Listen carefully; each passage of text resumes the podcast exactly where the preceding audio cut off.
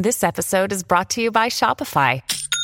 Forget the frustration of picking commerce platforms when you switch your business to Shopify, the global commerce platform that supercharges your selling wherever you sell. With Shopify, you'll harness the same intuitive features, trusted apps, and powerful analytics used by the world's leading brands. Sign up today for your $1 per month trial period at shopify.com slash tech, all lowercase. That's shopify.com slash tech.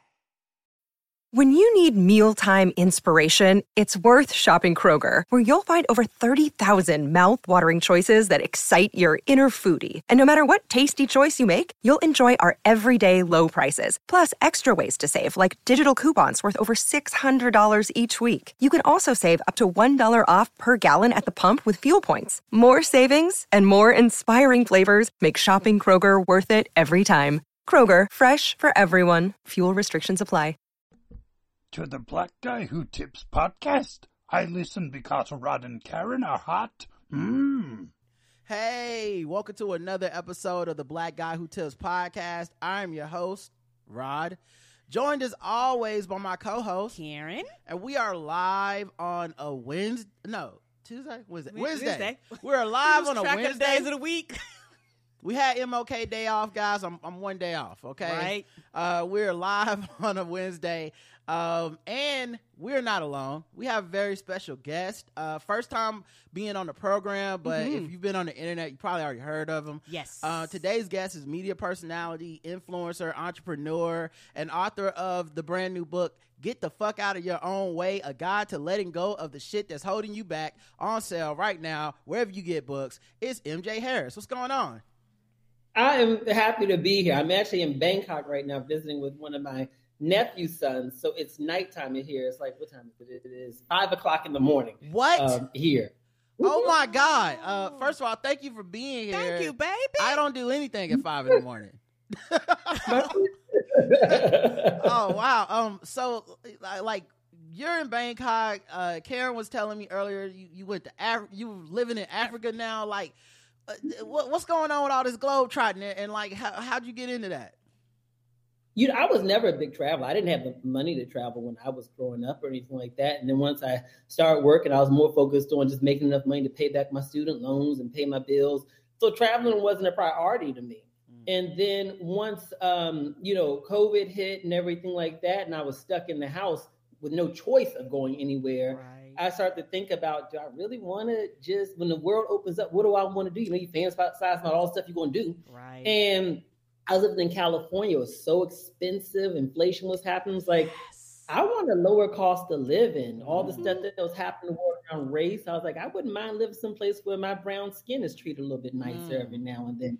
And so that led me to watching all these YouTube videos about different places that you could live in the world. Like, where could you live for under fifteen hundred dollars a month? I just, I was going like, oh, that looks fun. That seems nice. And it led me down this path of exploring options, which led me to initially Indonesia. I lived in Bali for six months.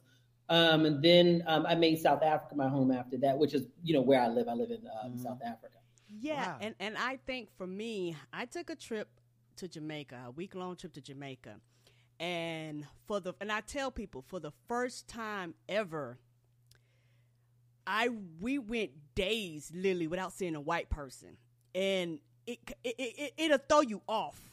Like, It does, partic- yeah. but not time for particularly when you live somewhere, the white country of America, it's it's odd to be somewhere and and you're not you're the majority and not the minority. And Mm-hmm. I, for the first time in my life, not that I would do it, but I was like, this is why people move to places that are brown. This is why people move to places where people look like them. So you could just walk and you can just be and you can just exist. Not Yeah. that you know racism and things interpersonal they don't happen, but but but the mind frame is a little different if you don't have that worry kind of around you all the time. Mm. What- Yeah, you know, for me, I lived in the suburbs of LA.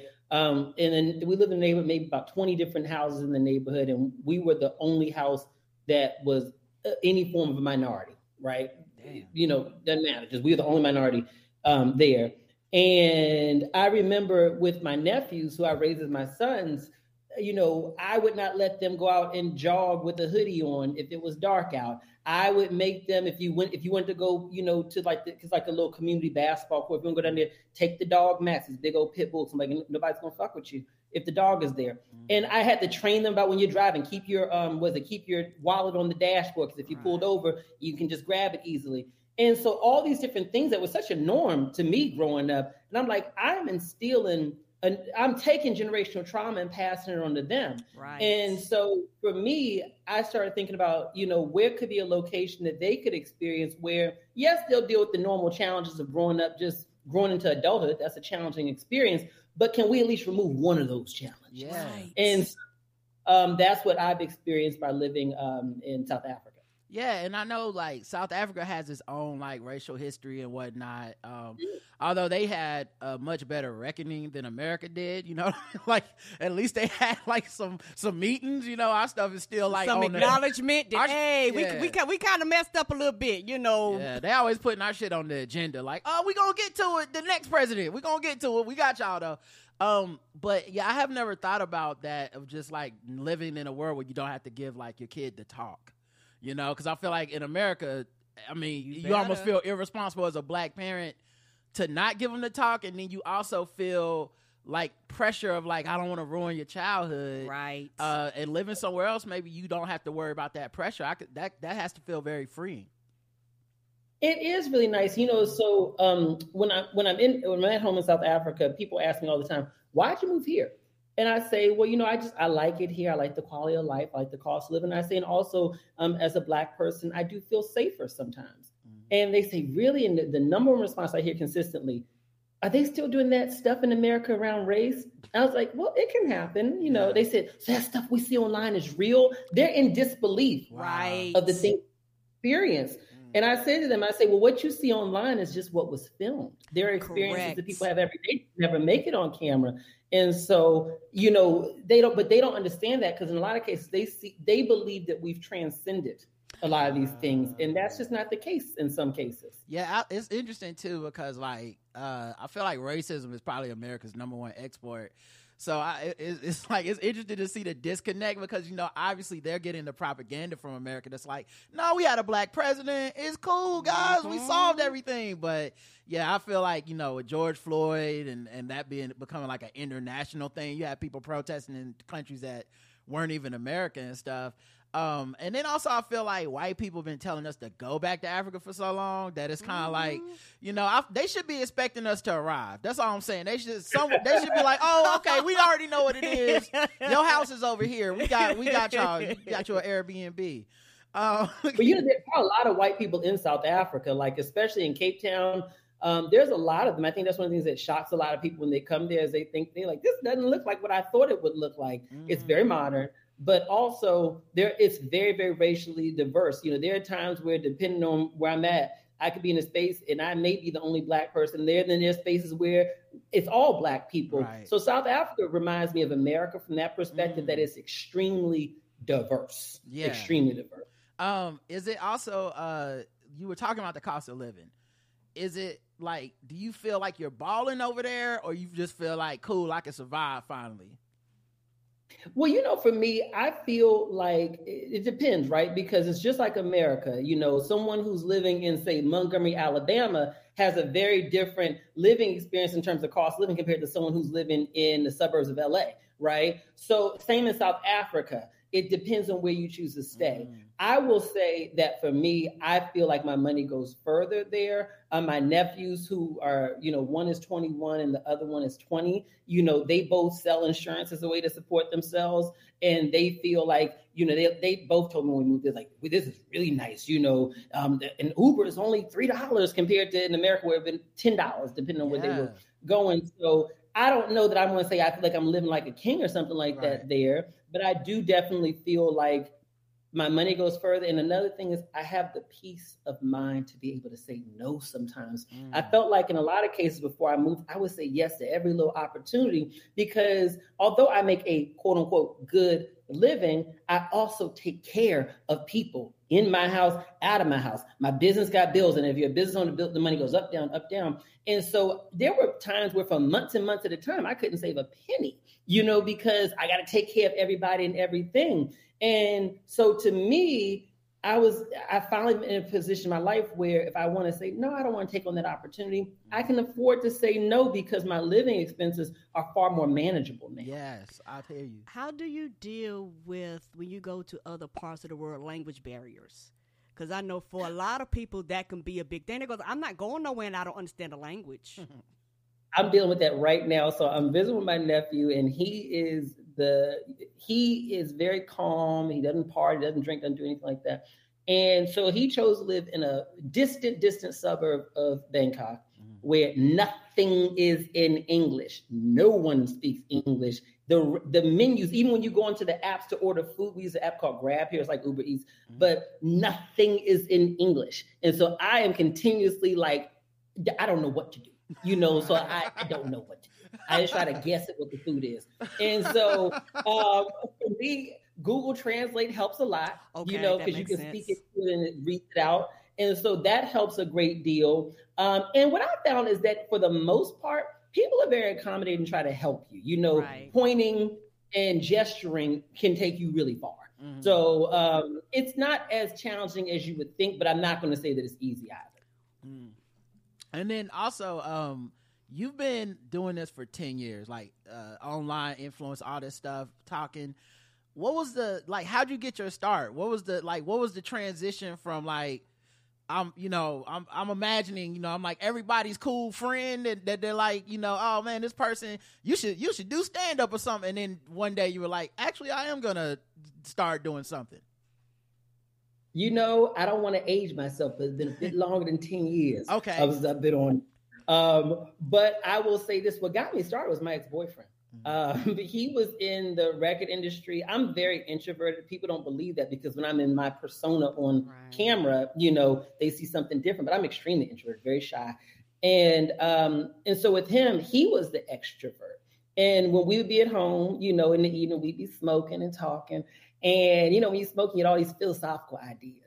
Mm-hmm. And then I would just talk about different ideas. I was funny. I'd tell jokes and everything. And I knew I was funny all along. So I would tell jokes to people while I was around. And he said to me, he's called me Sunshine. He said, he said, Sunshine, I think you'd be real good on this thing called YouTube. And because he was in the music industry, he knew about YouTube because at the time they would put music videos on. Correct. And so I was like, what is that? He's like, it's kind of new, but just try it. Put a video on there. And I said, what would I talk about? He said, talk about, ooh, talk about when we went out last night. We had gone out to some club and all the men there were DL and blah, blah, blah, blah. So he said, tell that story, tell that story. And so I didn't have a camera stand, a ring light, or anything like that. So I grabbed a lamp, put it behind my little, I had a Dell laptop, on, and I put it on the iron board. I had my Dell laptop, and I put on an ironing board because the ironing board was kind of eye level at least, kind of. Yeah. And then mm-hmm. filmed it with this big old shadow behind me, I had the lamp in front of me. And I told the story, and it was funny. And so I think I got like maybe 10,000 views that first day. And I was like, wow, people are willing to watch me, you know? And so that inspired me to keep going and to realize that um, he helped shape me a lot. He says, you know what you are? He says, you're funny, you're a storyteller, but you are good at advice. He Mm. says, so no matter what you do, it needs to be funny, be a story, or be advice. You Wow. always keep that in mind. And I always kept that in my mind. And over the years, as we start to be able to make income through social media, and when they start monetizing things, I, you know, got more structure to it. And it's, but it's really it's still the same brand that it was all those years ago. Wow. Funny stories or advice. That's that's that's amazing because like when the internet and YouTube and everything was like fresh and new, right? Like uh we started our podcast uh 13 14 years ago at this at, at this point and it was like everything was new. There was no real structure or format. People were just out here Didn't know how to put stuff up on iTunes. We had to figure that out on yeah, our own. Like yeah, we like like we really you like you brought up the ironing board. Mhm. We used Yeah. we used to have a a microphone that we set on the desktop, speakers that we would use the desktop computer speakers.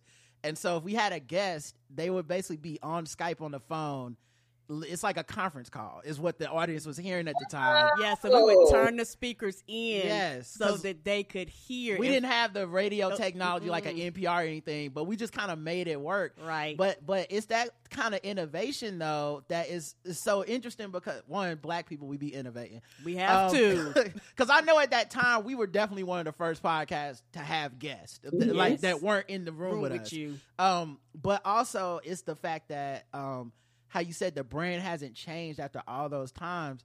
Uh, It's so interesting because that is what people come into the game now looking for. Like, what what is my purpose gonna be? What is my structure gonna be?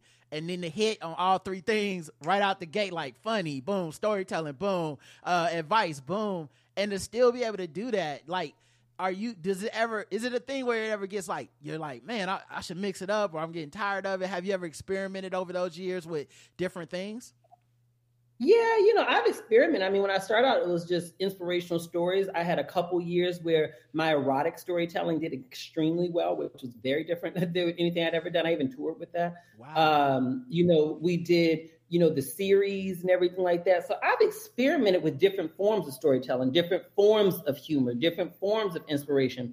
But ultimately, it was always within those three lanes. It was just the packaging or the production I experimented with. And I think the thing for me was this was I recognized that as a black gay man on camera, mm. there were only but so many spaces that people were going to be willing to advance me. And at least when I, when I was in LA, it was always, well, you know, we could put you in this, but do you know how to do hair? Do you know how to do makeup? Do you want to do this? Do you want to do that? Right. It, those are honorable things to do, but I'm not gifted in those areas. I can't give, I can't do a queer eye makeover on anyone. I buy my clothes on Amazon half the time. I don't know what to tell you what to wear, you know? And so for me, I'm just like, you know, I, I realize that these are the lanes that I fit in. right And I, I have a belief that it's my goal to focus on what I say, find what you do best and find other people to do the rest. Mm. I found what I do best and I focus in on that. that's dope and then like there's some benefit to it and, and like it sucked that people weren't like able to see like okay here's your strengths. Let we gotta we gotta work with you. We gotta put you in something.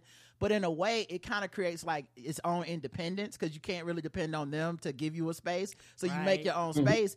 And now looking around everybody wants their own space. I'm you know I, i'm watching it's interesting being like independent media over the years because you know you pay attention to what trends and what's happening you Mhm. know. And one of the things i'm Mhm. noticing now people that are working in typically um classical media spaces like uh like say say you- you're a sports person you work on espn you're msnbc you're a broadcaster they're all trying to get into our lane like Yes. all these They're people are trying they're trying to find a way to be like on YouTube pages, yeah, but financing it themselves. yeah it's like, interesting and to like, watch and like finding a way to branch off because I I personally think, particularly with a lot of kind of the black and the brown and the other people, I personally think that people are getting tired of hitting these ceilings.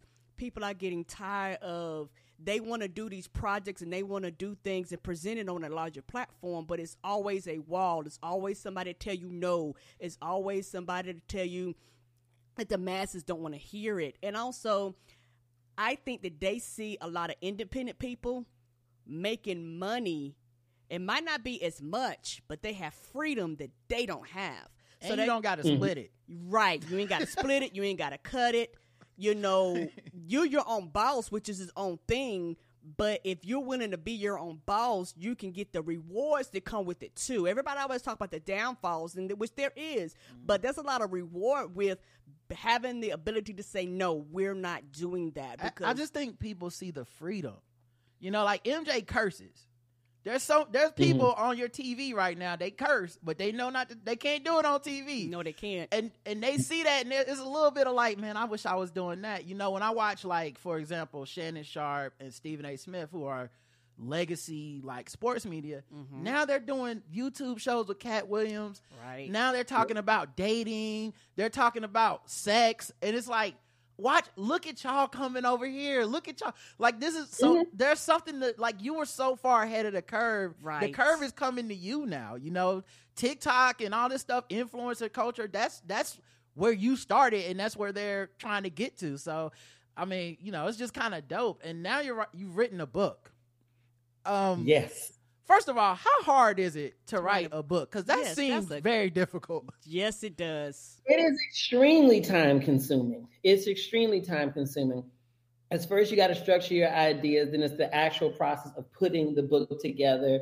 And then there's the, the editing reviews where you know you got multiple people going through it to tell you their input. You should change this, you should change that. So you got to go through that process. And then if you do an audible an audio book, which I do recommend now because a lot of people prefer that, Mhm. um, then it's recording that, um, which is its own process. So it's a process. Um, I'll be honest with you and tell you, I didn't want to do it when they first came to me to ask me to be open to do a book. I said no, and they came back to me a year later, and I said yes at that point in time because my logic was.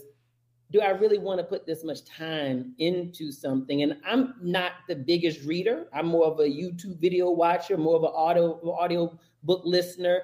And so to me, I'm like, well, I underestimated how many people value um, books. But I do Right. think that if you're a creator of any kind, if you are a public speaker of any kind, I do think that there's benefits to having a book, even if it's a tiny book, because there is a certain level of access to PR opportunities that seem to open up when you have that book. And I'd heard that before, but to experience it, I do think it helps your brand. And you don't have to go through a major publisher. It's great if you can, but if that's not your path, self-publishing also can open those doors as well. Mm.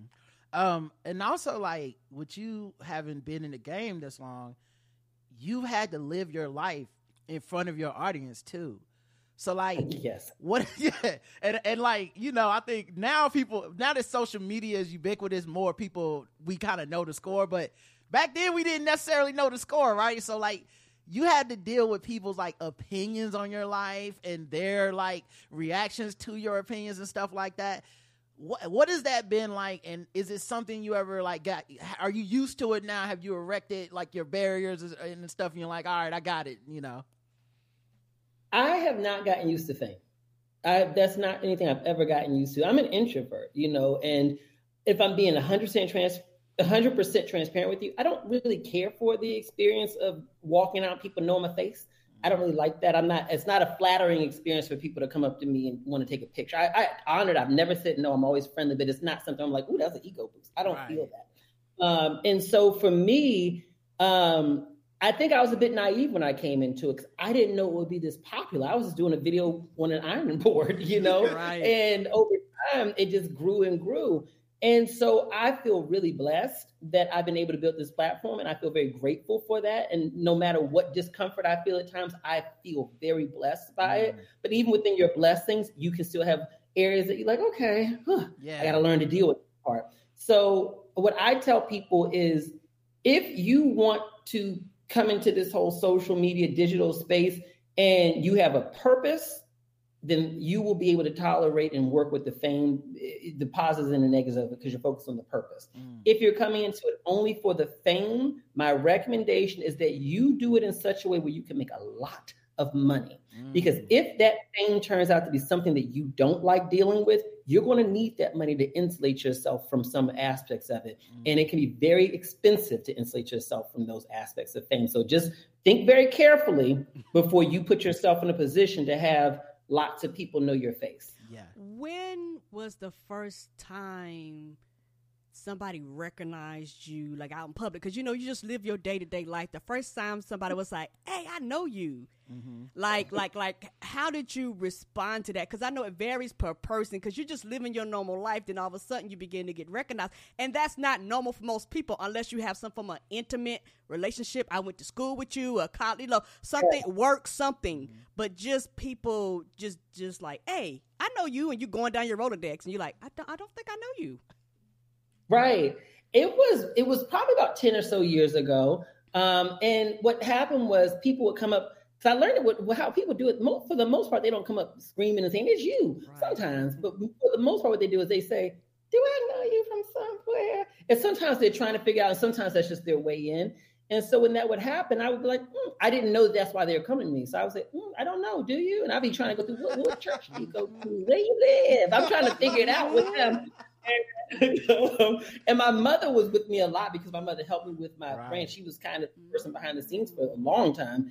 And so um, she finally said to me one day, I remember we're at the National Harbor outside of DC, and someone had come up to me and she said, Are you comprehending what's happening?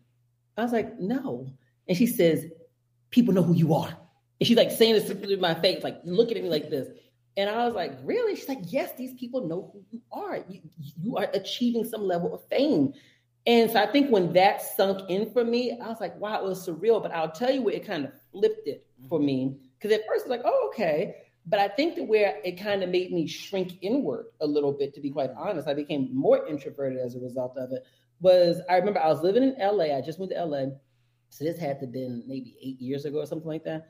And I was walking down Wilshire Boulevard, not too far from the Grove, and a car drove by me. Man looks out the window, kind of felt a little creepy. Mm. And then he drove back around and he's riding slow down the sidewalk right beside me, looking at me like this. I'm like, this is so scary. Am I gonna have to run? Am I gonna have to grab a stick and beat his ass? What am I gonna have to do? And so I'm like trying to go through this in my mind. And he's like, You that dude from online, right?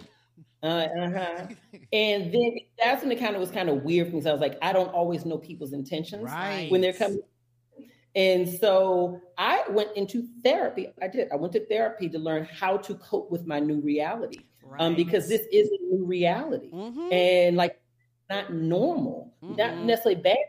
This is not normal. So I, I, found a therapist. I did a lot of research and I found a therapist in LA who specifically worked with people who have newfound fame mm-hmm. and learned how to process it, learned how to make the adjustments within my own life so that I can live within this experience as a blessing rather than living in this experience as a constant challenge. Right. Yeah, I know um like the first few times we got recognized out places, um it, it is a little startling because it's kind of like uh like you said you're trying to place like uh, did you, go to school with me or whatever? Yeah, exactly.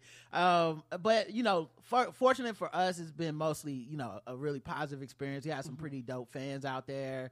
Um, I, I, remember we were walking out the street looking for a restaurant one time, and a guy jumped out of the front door of, the rest, of a restaurant and goes, "Rod and Karen." We were like, what, what's happening? what's, go, we what's like, that's us. Yes. Yeah. But, uh, so like, it, you know, it, like you said, it's really more about mentally adjusting to it because it's going to mm-hmm. happen. I mean, hopefully yeah. it's going to happen as a byproduct of whatever you do. Um, yeah. but what about like the online interactions? Because I think, um, one, especially being on the internet, when, when social media stuff first started, I feel like it was a little everyone was naive to it good and right. bad right. it was Just good and know. bad you know? It's why it's why new episodes of catfish don't hit because we like how you ain't know. But but the first the first season i was like oh, oh it, there's some people out there. it but, was must watch tv yeah we're all jaded. Yes. we're all jaded now. But back in the day you know like um the you, you get the youtube comments. I think also before like things got so politicized and polarized. Right. People people would check in the content a little with a little bit more like, oh, let me see what's going on on this channel, as opposed to like, yeah. I already came with my preconceived notions and opinions and stuff. So like, have you experienced that change or over the years of the internet? Yeah, I definitely feel like I've experienced over the years people have become more vitriolic online. They, you know, there's some people where their intention when they go online and write a comment is to be hurtful towards whoever they're writing that comment. That is their intention. There's nothing else within their intention.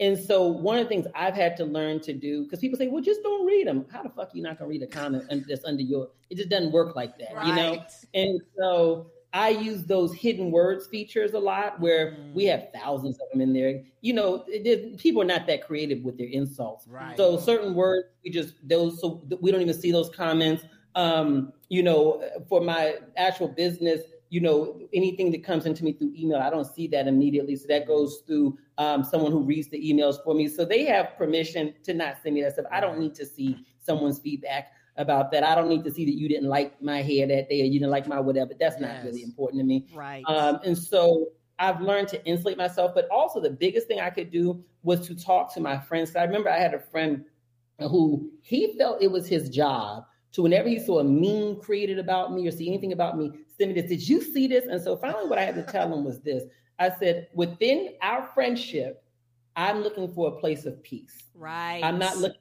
bring me the dog to bring the bone. And so with that understood, do not ever bring me anything that you've seen about me online. If it's important enough, trust and believe I will see it or someone within my organization will see it. You only bring to me topics that are related to our friendship because for me, you're disturbing the sacred space of our friendship when you bring the outside stuff. Yes. And he's and and, it, and like also you know because I found that too like um there's been times online where like people had something like something we said on a podcast, a viral tweet, something, you know, and it's a bunch of strangers that that don't know me, and they're saying stuff that they wouldn't say to me if we were like in person, mm-hmm. and and it used to get to me really bad, but once again, it was solace in like friendships and relationships offline that really helped me too. Cause it was like, uh, one, the thing is like, if something is bothering me that I've seen online and I bring it to you as a friend, that's a much safer transaction, right? Cause I'm like, yo, this crazy thing happened to me. And normally that person is like, that was a crazy thing as opposed yeah. to them being like, "Did you see what they said?" To you? you know, like I don't like. I'd rather you. I'd rather bring it to you, and we can key key about it. And I think, um, but I think a lot of people are doing that because that was what I was saying also about the vitriol on the internet. It's gotten toxic a lot uh, for like everybody. Yes, you know what I mean. Like it's like like I think there was a time where it was like, well, if you're famous on the internet, it's bad. Now it's just like if you on the internet, it's bad. Yeah, you know? like if you if you just there and uh, Roger brought up a a great point because, like I say, we interact very, very differently online. And over the years, I have kind of cut back how I interact online, period. And what people fail to realize famous or not famous, unless it's a bot, the other person on the side of that post is a person. Mm-hmm. They got yes. feelings and emotions and insecurities, all types of things flowing through their brains.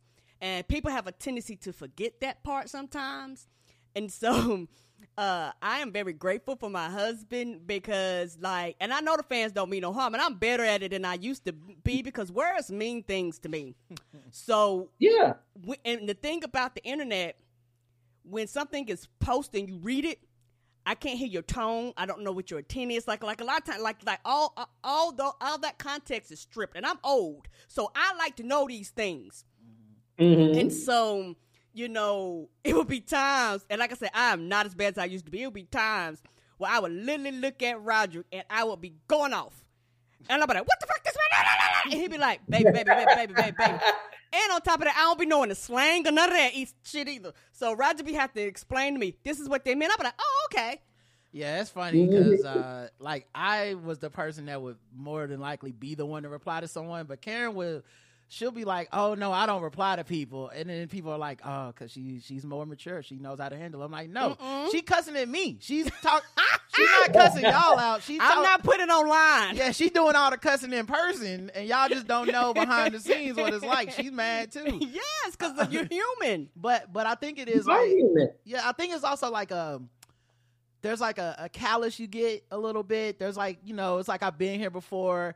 I think um when I was in therapy too, I think it also helped me to see like how much people's stuff is not about you. Right. You know, yeah. so like if you give some this this is a big thing on TikTok and, and stuff now. You give some advice, right? And someone's mm-hmm. in a situation where it wouldn't apply to them specifically. And then it's like the replies, you know, it's like, hey, I made carrot cake. And they're like, I'm allergic to carrots. It's like, I'm not. I'm no longer offended by that. That is just now a like, oh, so you have some problem somewhere, and I'm sorry that that happened to you. But if for people that eat carrots, this is this is the recipe. You know what I mean? yes. We have to ignore you. Know, you. you do, and I, I, I, like that you mentioned about it thickens your skin. And mm-hmm. to me, mm-hmm. at this point, you know, and I'm sure for you both as well, when you put yourself out there for so long, you will get a thicker skin yes. after a while. And the process of thickening is not always easy. Mm-hmm. But at this point in time, I have a thicker skin. If I see something that I don't like, you know, well, my solution, delete the comment. If you, if you don't want it, the comment doesn't have to exist. This isn't the morning post. Everyone doesn't deserve to have the editorial on my post. On. And so, you know, I, you know, delete it, ignore it, whatever it may be, move on. Um, one of the things that my therapist told me years ago was she said, I want you to picture someone living in the most just horrible circumstances mentally, emotionally, physically, financially, whatever. Picture them sitting in that life miserable, just just miserable, and picture that that's the person who sat and wrote that comment to you. And I said, well, why picture that? She said, because anyone who goes out of their way to try to harm someone emotionally that they don't know. Mhm. You know, just because they watch it doesn't mean they know you, Right. right? They, they go out of their way to try to harm you. Probably is someone who is hurting in some part of their life. Happy people don't do that. Mm-mm. So fi- the physical manifestation of how they look. And sometimes like, okay, well that's that's easy enough. I had to teach my nephews the same thing because they came into fame at like 17 years old. Right. And so them how to navigate that was one of the things I taught them. Yeah, and these kids now, like, they grew up with the internet. Like, right. for me and Karen, like, we had a good 15, 20 years where it's like, oh, you're weird if you're on the computer on the internet. No one's doing that. You're Oh, weird. What you dating online for? Like, Yeah, it- exactly. you couldn't perceive that was weird back then. Now everybody's doing it. So like, you know, like with my niece and stuff, she's barely online. I think that's because the the kids the kids are over it. Like the kids are less like they're like, uh, why would I tell the internet that? You know, where I'm like, I like Yeah. I, I feel old because I'm the one that's like, oh, let's let's show them our outfits for Christmas. They're like, well, why? We got the outfits. We right here. Yeah. they, they've learned to live with it and have some boundaries. I have um, one of my nephews is, uh, although he has a social media presence, Mhm. he barely checks his page. After I said, "You don't check your social media," he's like, "No." He's like, "I do it since the world knows I exist," but like, like I don't that yeah. He completely said it's like like it's fairy tale land, like it's not real. It's like whatever. I don't go out They there. really be like so- proof of know life. You know what I'm saying? Like they post just to be like, "Hey guys, still alive. See you in six months." I'm like, how can you even have the discipline to do that? Because I'm gonna be on there scrolling and liking stuff and replying. You know, it's different. exactly. Um. So also, uh, with you an advice, like, when did you realize you had a penchant for advice? Was it because other people told you the advice was good, or was it like? You know, were you just giving advice to your friends and they were like, "Man, you need to sell this shit"? Like, how that? How you figure it out? I think well because I've always been very very pragmatic. Even as like a six year old, I was very pragmatic. Um, I could always kind of just cut right through it and say, "Hey, why don't you try that?" And so throughout my life, I, if there were two things I knew to be true about myself, I knew that I was funny. That people generally laughed at me when I spoke um, in a positive way. And I knew that people generally valued what I had to say if they asked my opinion. I didn't know that that could be turned into a business in any way, but I didn't know that, okay, you know, my thoughts are coming to me in that way. And, you know, I don't know what everyone's belief system is, but, you know, I was raised um, a Christian. Mhm. And so for me, I believed that, and I still do believe that that is my gift. I think that your gift is the way, I always say your gift is the way that your creator embodies him or herself within you. Mm. And for me, the way that my creator embodies him or herself within me is through giving me insight that happens to be helpful for a lot of people. Now, I also saw on your website that you've been endorsed by Oprah and Tabitha Brown. What, like, what is that? Like, how did? What is that? Did you meet That's- them? that stamp of you, approval. Did you? Did, did did they just see you online? They were like, "Oh my God, y'all need to listen to this, brother." Like, how how did that work? Well, for Oprah, I met her at an event and she was just fabulous and was and gave me the opportunity to share my story and share my business. For Tabitha, you know how I came across Tabitha? Um, because this is in no way to take away from Oprah, but I say if there's a tap, if there's an Oprah of our generation, it's Tabitha. Mhm. Yes, it is. I love Tabitha. I, I agree. And um, my mother, this was years ago, my mother was watching Tabitha, and Tabitha's brand was growing really fast, but she wasn't where she is at this time. Mhm. And so my mother's like, "There's this woman online. She's she talks about vegan food a lot. Um, you should you should you should watch her. or have her on your platform or something like that because I like her a lot." And so I didn't. I at the time I didn't watch her. And so I looked her up and managed to find her email address online someplace because at this point Tabitha was growing, but her email was online. Mm. So I sent her an email. I said, "Hi, my name is MJ Harris. My mother recommended you." I was very transparent. I said, "My mother recommended that I speak with you and see if we could film together." And she says, "I know who you are. Here's my phone number." And so um, I called her up, and at the time we probably lived about 15 minutes from each other, just by coincidence. And she came over to my house, and we um, filmed two or three videos together over the course of like the next um, couple months. And Tabitha has been an amazing in the industry we throw around the world friends. That's my friend. That's my friend. Tabitha's not someone that I call to say how how was your day. I mean, that's not our our experience. But she has been someone who has been an industry sister Mm. to me. And what I mean by that is that there have been times where I've been offered to do something or offered a deal, And I have no context around am I being paid fairly? Is this fair? And I can call her up and I'll say, hey, you know, just quick question for you. Is this fair? Mm-hmm. You know, I don't even know. When you did XYZ, you ain't got to tell me your exact numbers, but would you have accepted this? And she can tell me, well, yes, that is, or consider this, or consider that. Or I remember when I need to hire a lawyer years ago because I was growing and I needed someone to help me with reviewing contracts. She says, mm-hmm. oh, call this person. She has been, she's never been a gatekeeper. What you see in Tabitha online is exactly who she is. She is that sincere, that kind, that wonderful.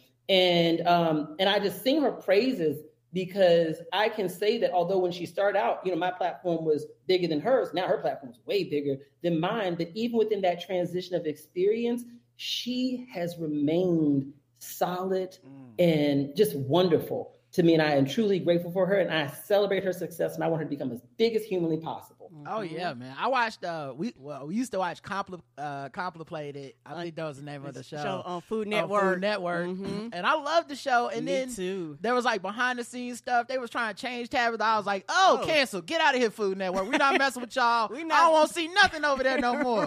Right. But y'all don't mess with Tabitha like that. She just she just seems to have such like a dope energy. You know what I mean? Right. Like and especially I think a lot of people glommed onto her because it was especially at a time where like so much stuff was vitriolic. So much stuff was like a hot take or like a mean thing or something. And I I remember like the first videos on like TikTok of her just being like, "Hey, have a good day," and people were like, "Oh yeah, I just want a good day, man.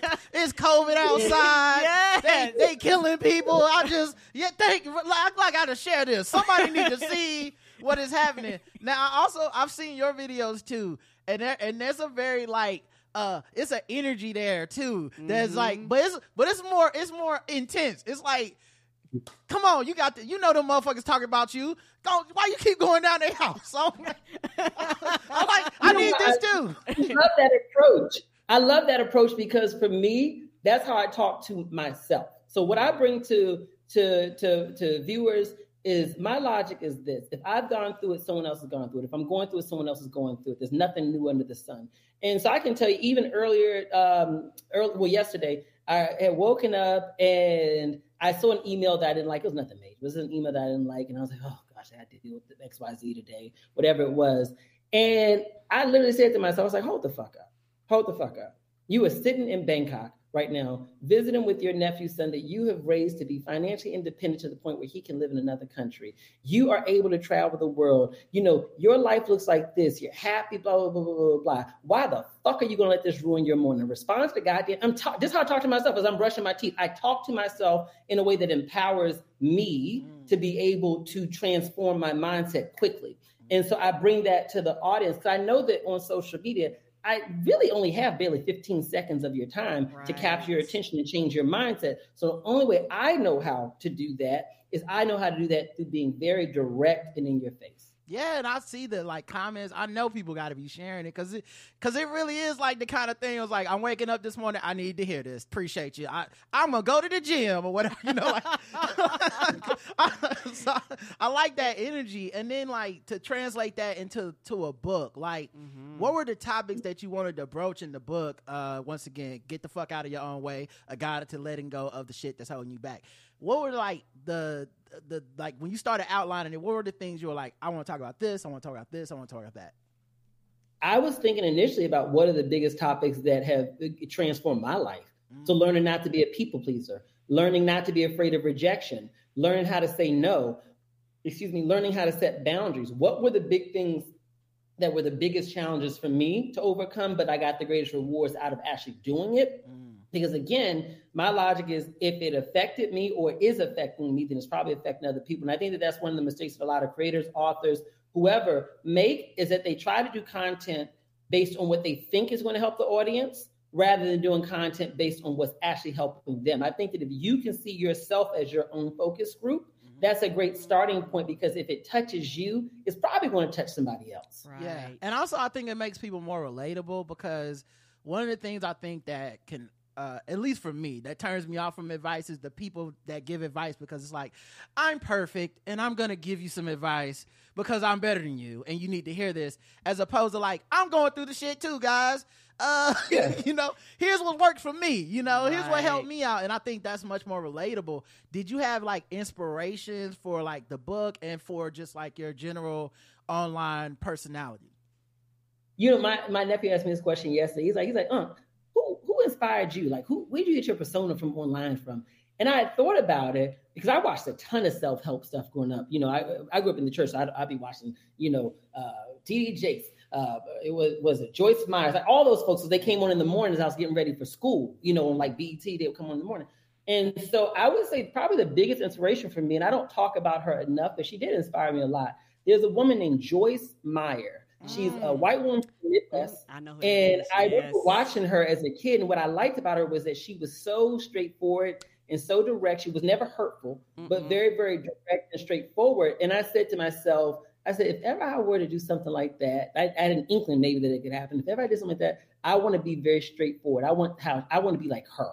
And I don't think that I consciously did it, but in retrospect, I look back and I'm like, oh, I kind of do embody that of just it's right there. Then I'm going, to I'm going to be imperfect right in front of you, but we're going to get through this journey together. Right. Um, did what there? I know you've given like relationship advice as well. With the, I don't know if you've seen. You had to have seen this. Everyone's seen this. The What ubiquitousness of these like gender war like skits. Like it's just Mhm. like I can't imagine they're real because they're so. Some of them are so. so ridiculous. I'm sure ridiculous. some are real. In the bill at the restaurant, that, that's when I saw last week. Okay. Yeah, stuff like that. You know, oh, uh, uh, I can't go to the cheesecake factory because that's where the poor people eat or whatever. You know, like, um, does that stuff like give you like inspiration to do more advice? Is it are you do you just roll your eyes and laugh at it like we do? Do you like what are you doing with that stuff? Well, you know, I watch content just like everybody else. I'm sitting up in my bed at night scrolling on the platforms, watching everything just like everybody else. Um, so sometimes it's entertaining um, to me. Sometimes it definitely gives me a sense of what people are experiencing and thinking about because being such an introvert, you know, I need to be able to understand what people are going through because my day to day life, I talk to the same five people every week. You know, I don't really have a circle, you know, around me. So that's helpful in that way. But I think that ultimately, when it comes down to it, is I've never been good at, and I've tried, I've never been good at trying to give advice just on something that's trending because I don't think that the advice comes across as authentic for me Right. you know? And so i just kind of stick within the lane that i talk about things that are authentic to me that i've experienced or that i've had such deep conversations with people about that i'm like okay i get that experience. Now i think i can talk about it on your behalf. So i enjoy it but it doesn't necessarily influence my content one way or the other. Yeah, I, I agree too because like with the trending stuff, what I find is that people have to do a lot of projection to make it work for them. You know, the, the Simone Biles and her husband do like a podcast, someone clips 45 seconds, people spend three weeks just being like, he's a narcissist, he's an abuser. And I'm like, I don't know these people. They looked happy, but I actually don't know. Right. There's other cases where people, you know, uh, look unhappy and been together for 70 years. I listen, it ain't I don't know them people. Those those are some famous strangers. but you know, I did, yeah. I did one on the Simone Biles um, uh, podcast, and I'll tell you why I chose to do it was because I see content every single day, like everybody else. Mm-hmm. But if I see something that resonates with me, and I'm like, "Ooh," I have my own reaction as a viewer, Yes. right? But most viewers just comment in the comments and keep it moving. Well, I've got a platform, so rather than comment in the comments, I'm gonna make a video about it. And so for me, when I saw that, I remember watching it and I was thinking to myself, I didn't care for the way that he spoke about his wife in terms of, I didn't appreciate the way he told the story about it um, at that time. And so I chose to do a video about it, but I- did one on that. I did one on, um, what was it, the Keke Palmer's um, situation where Mhm. her um, partner had posted what he had posted. And so eh, I am willing to comment on things, but I have to have a personal feeling about it. And I remember doing um, probably 2020 or 2021. I at one point in time I was worried about running out of topics. So um, because of the pandemic, there's a lot of creative talent that was available. So I hired a woman to be my um, content producer to give me ideas about what to cover. And she would send me trending topics every Monday. and I would do none of them because none of them resonated with me. And I realized Right. I'm just not that type of creator. I'm not Right. able to do that. But if something does resonate with me on a human level, I'll do something about it. Yeah, like, and the thing for me is like, if if we talk about something trending, at least my goal is to talk about it like at least one level beyond just kind of like the typical things that are happening. You know, um, like what I thought was interesting about the Simone Biles thing was the the way it was produced, right? Because there's an hour long podcast or whatever, but the people that did that podcast chose to give us those two minutes for a reason. Like that, like those are the two minutes they they wanted us to see, right? And they knew without the rest of the context of that interview where And, they you talk know, about most people aren't supporting gonna each other and a bunch of other shit. We're just gonna see a dude that seems like he's a little bit arrogant. You know what I mean? At best, where we're like and, and, uh, arrogant to a woman that we hold in extremely high esteem. So like, I, Exactly. that was the thing I peeped about it was like, because you know the the content producers came out later and were like, we didn't think it would happen. And I was like, I don't know if there's a way to not think that would happen. this. You had an hour worth of stuff you could have chopped up. But You could have is what shared you- that time that she had the the um she had the twisties and she couldn't perform at the Olympics and he supported her through that and helped Mm-hmm. her get like her confidence back and, and all this. You could have shared that moment. That's a sweet moment. It wouldn't have went as viral, but it would have been like, oh man, I really like that relationship. But you didn't want us to feel like that.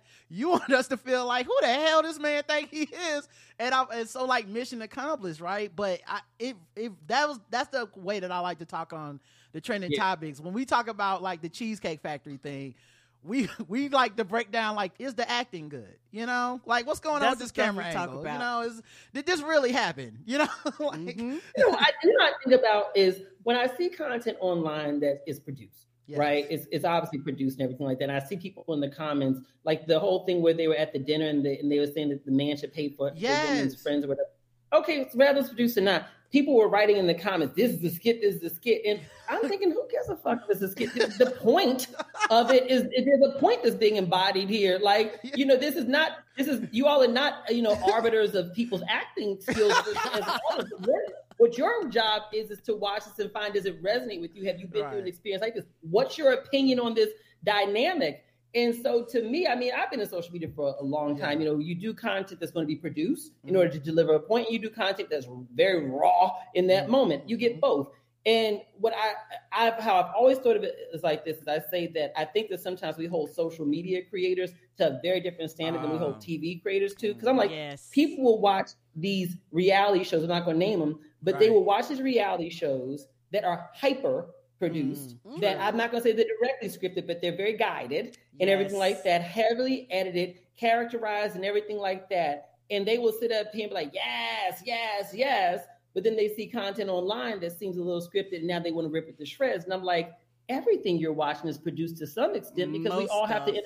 and, and, and educate you. Right. That is a valid that is a valid point that I hadn't thought about. I I I do like to point that out that there's skits because that's where I find the humor in it is to be like because like the decisions that were made, you know, uh, like oh you started filming exactly at the second that they yeah like because Yes. like you know yeah like because you know in real I feel like in real life. I always like if I had to like if I was responsible for like recording the altercations that happened in my life so that I could put on the internet. I, I swear to God, y'all would know mine are real because I'd always start like three minutes into the fight, like, oh, hey man, I gotta explain to y'all what happened. So first of all, he hit my car, right? Because I, I never would get it perfect, but they always get it perfect. never But- get it perfect. But that is a good point. In a world where people know reality TV is basically scripted, why why do you even care that it's scripted? You just want to fight about the topic anyway. So this Right, is how so they just introduce fight. the topic. Oh man, that's so Yeah, I good. mean, it, it doesn't bother me. And I think just because I spent so long in that whole Hollywood universe Mm. of things, um, I think it's just always been my general expectation that if it's on a camera, it's produced to some extent. Yeah, Right. You know, a great no point. one's going to put the worst take out there. And if you did film something and it was really bad, why wouldn't you just redo that Yeah. and make it something that's going to deliver the impact that you want?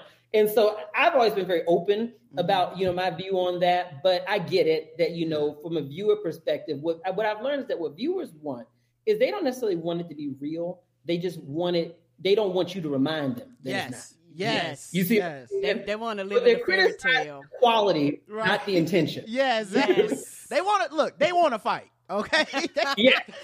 They- just don't get in the way. Okay, all you got to do is bring up something to fight about. Who gonna pay for this check? Okay, here we go. This this is what's gonna happen. Like I, that's what it's Romeats. about. What opinion did you all have on that? I'm, I'm interested. What So I opinion have- did you all have on that situation? So we have a segment on the show called Gender Wars, right? And it's, Okay. we have a song and everything, and we play those like those those clips that people send us.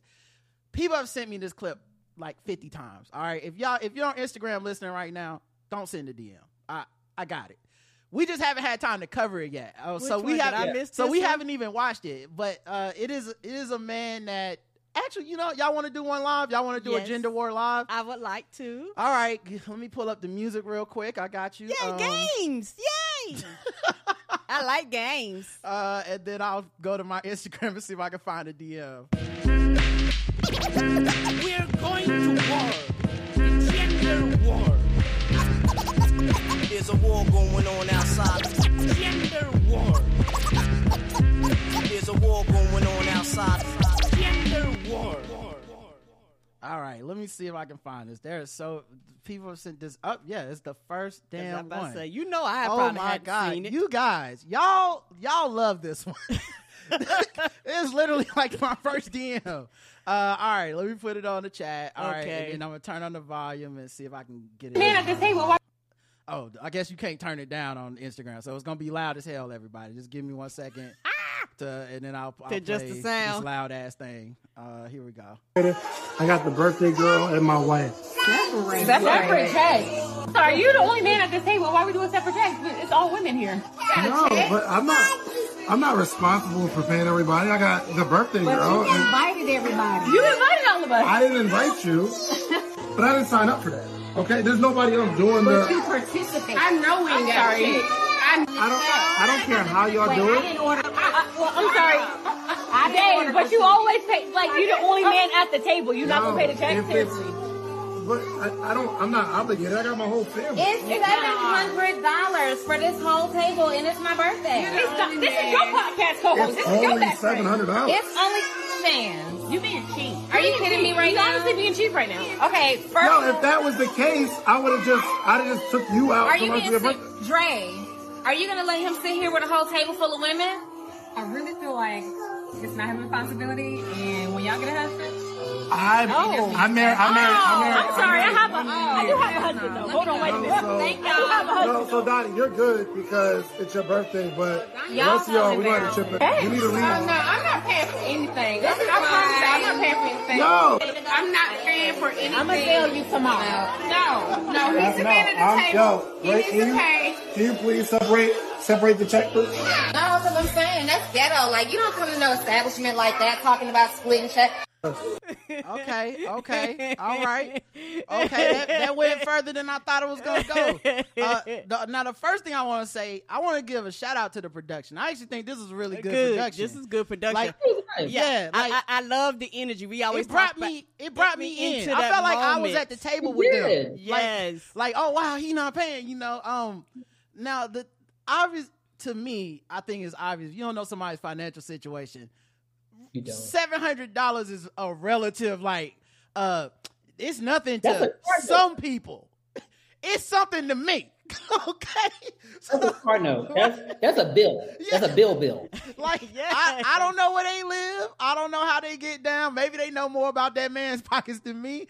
But I ain't never left the house assuming I can run up seven hundred dollars of anything and somebody got it. I ain't like like and that's a, a, just in general with like dinners and that type of etiquette.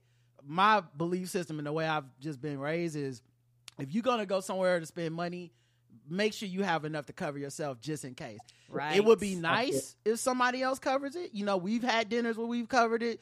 We've had dinners where someone covered something, but I've never expected it Right. just because I feel like that's not fair to that person. It's an assumption. Correct. Um, so I don't like to me. I feel like everyone you might have been miffed or whatever, but everybody should have been cool with like, let me just pay for my own thing.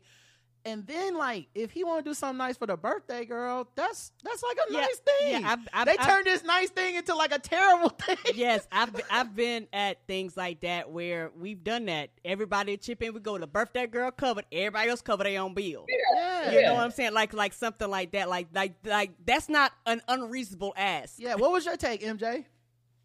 Well, you know, for me, 92% of my viewers are women, Mm. which means that, that that's reflective of the DMs I get too about all numbers of topics. Mm. And I will say that for me personally, I have a belief that if we live in a world where we are advocating for women to be treated equally, advocating for them to be paid equally, in a world where, in a lot of cases, Black women specifically out earn uh, um, Black men um, significantly, are out educated, I think that we need to come up off of these antiquated views that just because someone has a penis between their legs, that they should be providing the majority of the expenses in certain circumstances. Do I think that if a man asks someone out on a date Right. that he should pay? Well, maybe for that first date because he Right. initiated, and I think that's nice. But I personally am of the belief that just because someone's a male, that doesn't mean that you're entitled to his pockets. Right. And I also do think that what people have to think about, because this scenario was done w- with artistic integrity, Yeah. um, or art liberties, I should say. Yeah, yeah, yeah. But this does scenarios that have happened in real life. Right. And I think that if I invite out people to help me celebrate my spouse's birthday, I think that it is completely um, just asinine to expect it just because I made the invite that I should pay for the whole thing. I think that that makes people less apt to want to invite you. Where so what if, if I ever part my lips to ask do you want to come to something? That means I'm footing the bill. I just think it's I, I you know I, I I just it to me I hear these scenarios all the time, and I'll tell you I received a lot of criticism when I would go online and I would say things like you know um, ladies it's okay maybe not on the first date but Right. as you start the dates more consistently it's okay to pick up the bill every now and then it's okay to to chip in you know think about does he earn the same amount as you if you earn more he got bills too like it's okay Mm-hmm. and people oh no mm, I'm, mm, a man this a man that and I'm like like like it's 1952 and it's your grandmother. but Your grandmother couldn't work back then. Right. Women, eh, you know what I'm saying? So of course, if he was the only one with income, he should pay. But some of y'all got master's degrees and three hundred thousand dollars salaries, expecting this man who doesn't have a degree at all and he makes fifty thousand dollars a year to pay for every bill and every date. Make it make sense. I always felt like, at least like with the black history I know and reading and stuff, patriarchy has never really been for black people. Like it's like because it's we've never had the uh privilege, luxury, whatever you want to white people want to call it. But we've never had that experience. The women in our lives have always been forced to work, either from economic hardship or literally just forced to work because we was all getting forced to work for free, if you know what I'm saying. Uh, so like we haven't really had that experience, and um, I do understand like the the, the idea. I think, especially like you said with the first date, especially there's a level of like courtship and whatnot that I I Yeah. totally do get. Like especially if I ask you out somewhere, I, then it's you know I want you to feel you know unencumbered essentially. But Mhm. there becomes a point where where it is like, all right, man, I we both know what where we at financially. We both know what to expect. So Still, I could definitely understand that. And um I think what messes up the equation is there's so many men, um, brothers especially, that want the patriarchal entitlements, Mm-hmm. but they don't want to. Then they want to split the check, and it's like you can't have both. Right. Either you got, you know, on that. You do. I mean, I do think, and I told my nephews that I remember one of them. Um, I think he had just turned 18 at the time, and he was saying, you know, I, I want a woman that I can take care of, and so on and so forth, and and all this other stuff. Uh, and I said, Are you sure you want that? And he, and he said, What do you mean? I said, Well, I want you to picture this. What if your income changes at some point in time and you're not able to show up in the same way financially? Are you really willing to go through what that transition looks like? Because maybe that's not what she signed up for if you're agreeing to that type mm-hmm. of dynamic. And so what I told what I taught them was I said, choose a spouse who, even if you are showing up more financially, they are also capable of showing up. And even if they can't show up financially in the same way, they can show up in other ways that are still equitable. Choose a partner, you know, so that no matter what, you both are showing up in some capacities. I think that that leads to a much healthier long term Yes. um, arrangement. I, I, I agree. Uh, me and Roger been married 20 years, over 20 years. And the thing about it, I've been without a job. He's been without a job. I've been beside him in the hospital. He's been beside me in the hospital. You know what I'm saying? Like, like, like it's it's it, it's not. Them, people forget about the part of the vows that is like and because it's like in sickness and Yeah. health. You know, like it when you're broke and you got some money. So like, Yeah. because um, to make a, a sports analogy here, it's kind of like different people's games change depending on who they're playing with. Agree. Like what Mhm. makes you what makes you a good teammate on one, with one person might make you not the right teammate for another. But I think when you Mhm. sign when you sign up to be a partner, I, I love that you said that word because that is that is what I think people should look for is and, a partner. and they don't. They And don't look part- for a partner. and a partnership can change dynamics. Like it, you know, it's like okay, so we're going through a lean time. It's the it's the salad days. We eating at home a lot right now. And then sometimes you have it and you like we balling, we both balling though. It can't be not one of us is balling. Right. And, you know? and Oh. also, yeah, and also something you brought up, which a lot of people don't understand. In the process of a partnership, that means the person in the lead can rotate because it's a partnership. One day Yes. you in front, Yeah. next day I'm in front. Like like And- if you and- ever be and- somewhere and something bad happen, like you you at the airport, your flight get canceled, y'all supposed to both hop on the plane or whatever. Only one of y'all gets to freak out. That's that's how the partnerships have to work. One one of y'all get one of y'all get to go crazy. The other person got to adjust and be like, "I'll be the one to talk to the uh to the pilot." You know? or, I mean, because like I said, we both have two different personalities. Or is Roger's eating something and he ordered like a steak and it wasn't what he wanted, and so if it was up to him, he would have ate the shit he didn't. I would have ate the steak. I would been. Me was like, excuse me, sir. Yeah, the- and like so, I, I definitely agree, and I think you know, like you see that play out. I still love, I love this sketch or whatever we're calling it. I love this video Yeah. because because you get to talk about those things Yes. because of it. Um, and I don't, I I hope to God they didn't really leave that restaurant because I was like, They- uh, y'all ran out on that child, check. That'd have been an article where 15 people got arrested. The restaurant Well, you know what I do. that. You know what I do in these in the, in the restaurant situations Mm-hmm. because what I've experienced is this, and I wish we stopped doing this in our community. Is expecting that whoever has whoever people believe has more financial resources at the table should be paying it, the bill in general. Because I've experienced that Mm-hmm. as time has gone along. You know, people's perceptions of he must have more money. So when the bill come, everybody start looking everywhere else, and it's Mm-hmm. uncomfortable Right. in that moment. And there were times where people thought I had more, and I did, and there were times where they thought I had more, and I didn't. And so, what I learned to do is in those scenarios, um, first of all, um, when we go out to eat, if it's a big group, not like if it's a small group, if it's a bigger group, what I do is I will go like after we've all ordered, I go to the like like I went to the restroom. And I'll go to the server and I'll say, "Excuse me, um, can I play my part of the bill, please?" Mm-hmm. And whoever I'm taking care of, I just go ahead and swipe in. They give me the receipt at that time. I write their tip in there. And then when the bill comes out for the overall group and everybody's putting in their cards or whatever they're waiting to put in their cards, I pull out my receipt. I say, Well, I've already paid my part, so I'm just gonna put that in. So Yeah. you know, y'all can go ahead and divide up. And I pull out my phone and start scrolling on social media. I'm going to just ice out the awkwardness mm-hmm. because what I've learned is that uh, one of the biggest things that affects us in the African American community is this whole idea of what I call community entitlement. We believe that we're entitled to other people's abundance, and then and that hurts us even on a family level because Right. you're the child, you make some resources, but now mama or daddy is expecting you to take care of them, so you're depleting your future ability to build financial security for you and your family because you're using your abundance to take care of other people. And I want to break that generational curse for myself and my family. So I've taught them, and you know, especially my boys, I've taught them no one's entitled to your money. I don't care if you want to bed with them and I, you're not entitled to it. You pay at the level that you're comfortable with, and you have conversations to let people know what your boundaries are. Talk Yes. about it. You got to be self reliant and also get surround yourself with some self reliant people. Like,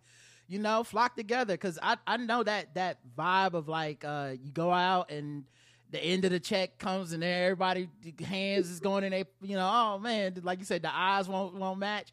Um, but what I do is if I do plan on paying for everybody's food, I just take a bite off everybody's plate. You know, you just like, oh, let me get some of that. Don't worry, I got you. I got you. what, what you get? A sandwich? You got a sandwich? Shit. Go That cut look it. good. but um, nah, that's that's really cool, man. Um, MJ, we've kept you for over an hour, man. We appreciate you. Thank you for uh, coming by the show. Yay! Um, definitely um, go, go get the book. Get the fuck out of your own way. A guide to letting go of shit that's holding you back. Make sure y'all cop that everywhere that you get books. Um, and check out his YouTube channel. I mean, y'all probably already in it. Wait, I posted this um episode in December, like just a, like a placeholder, like, hey, we're gonna have MJ on.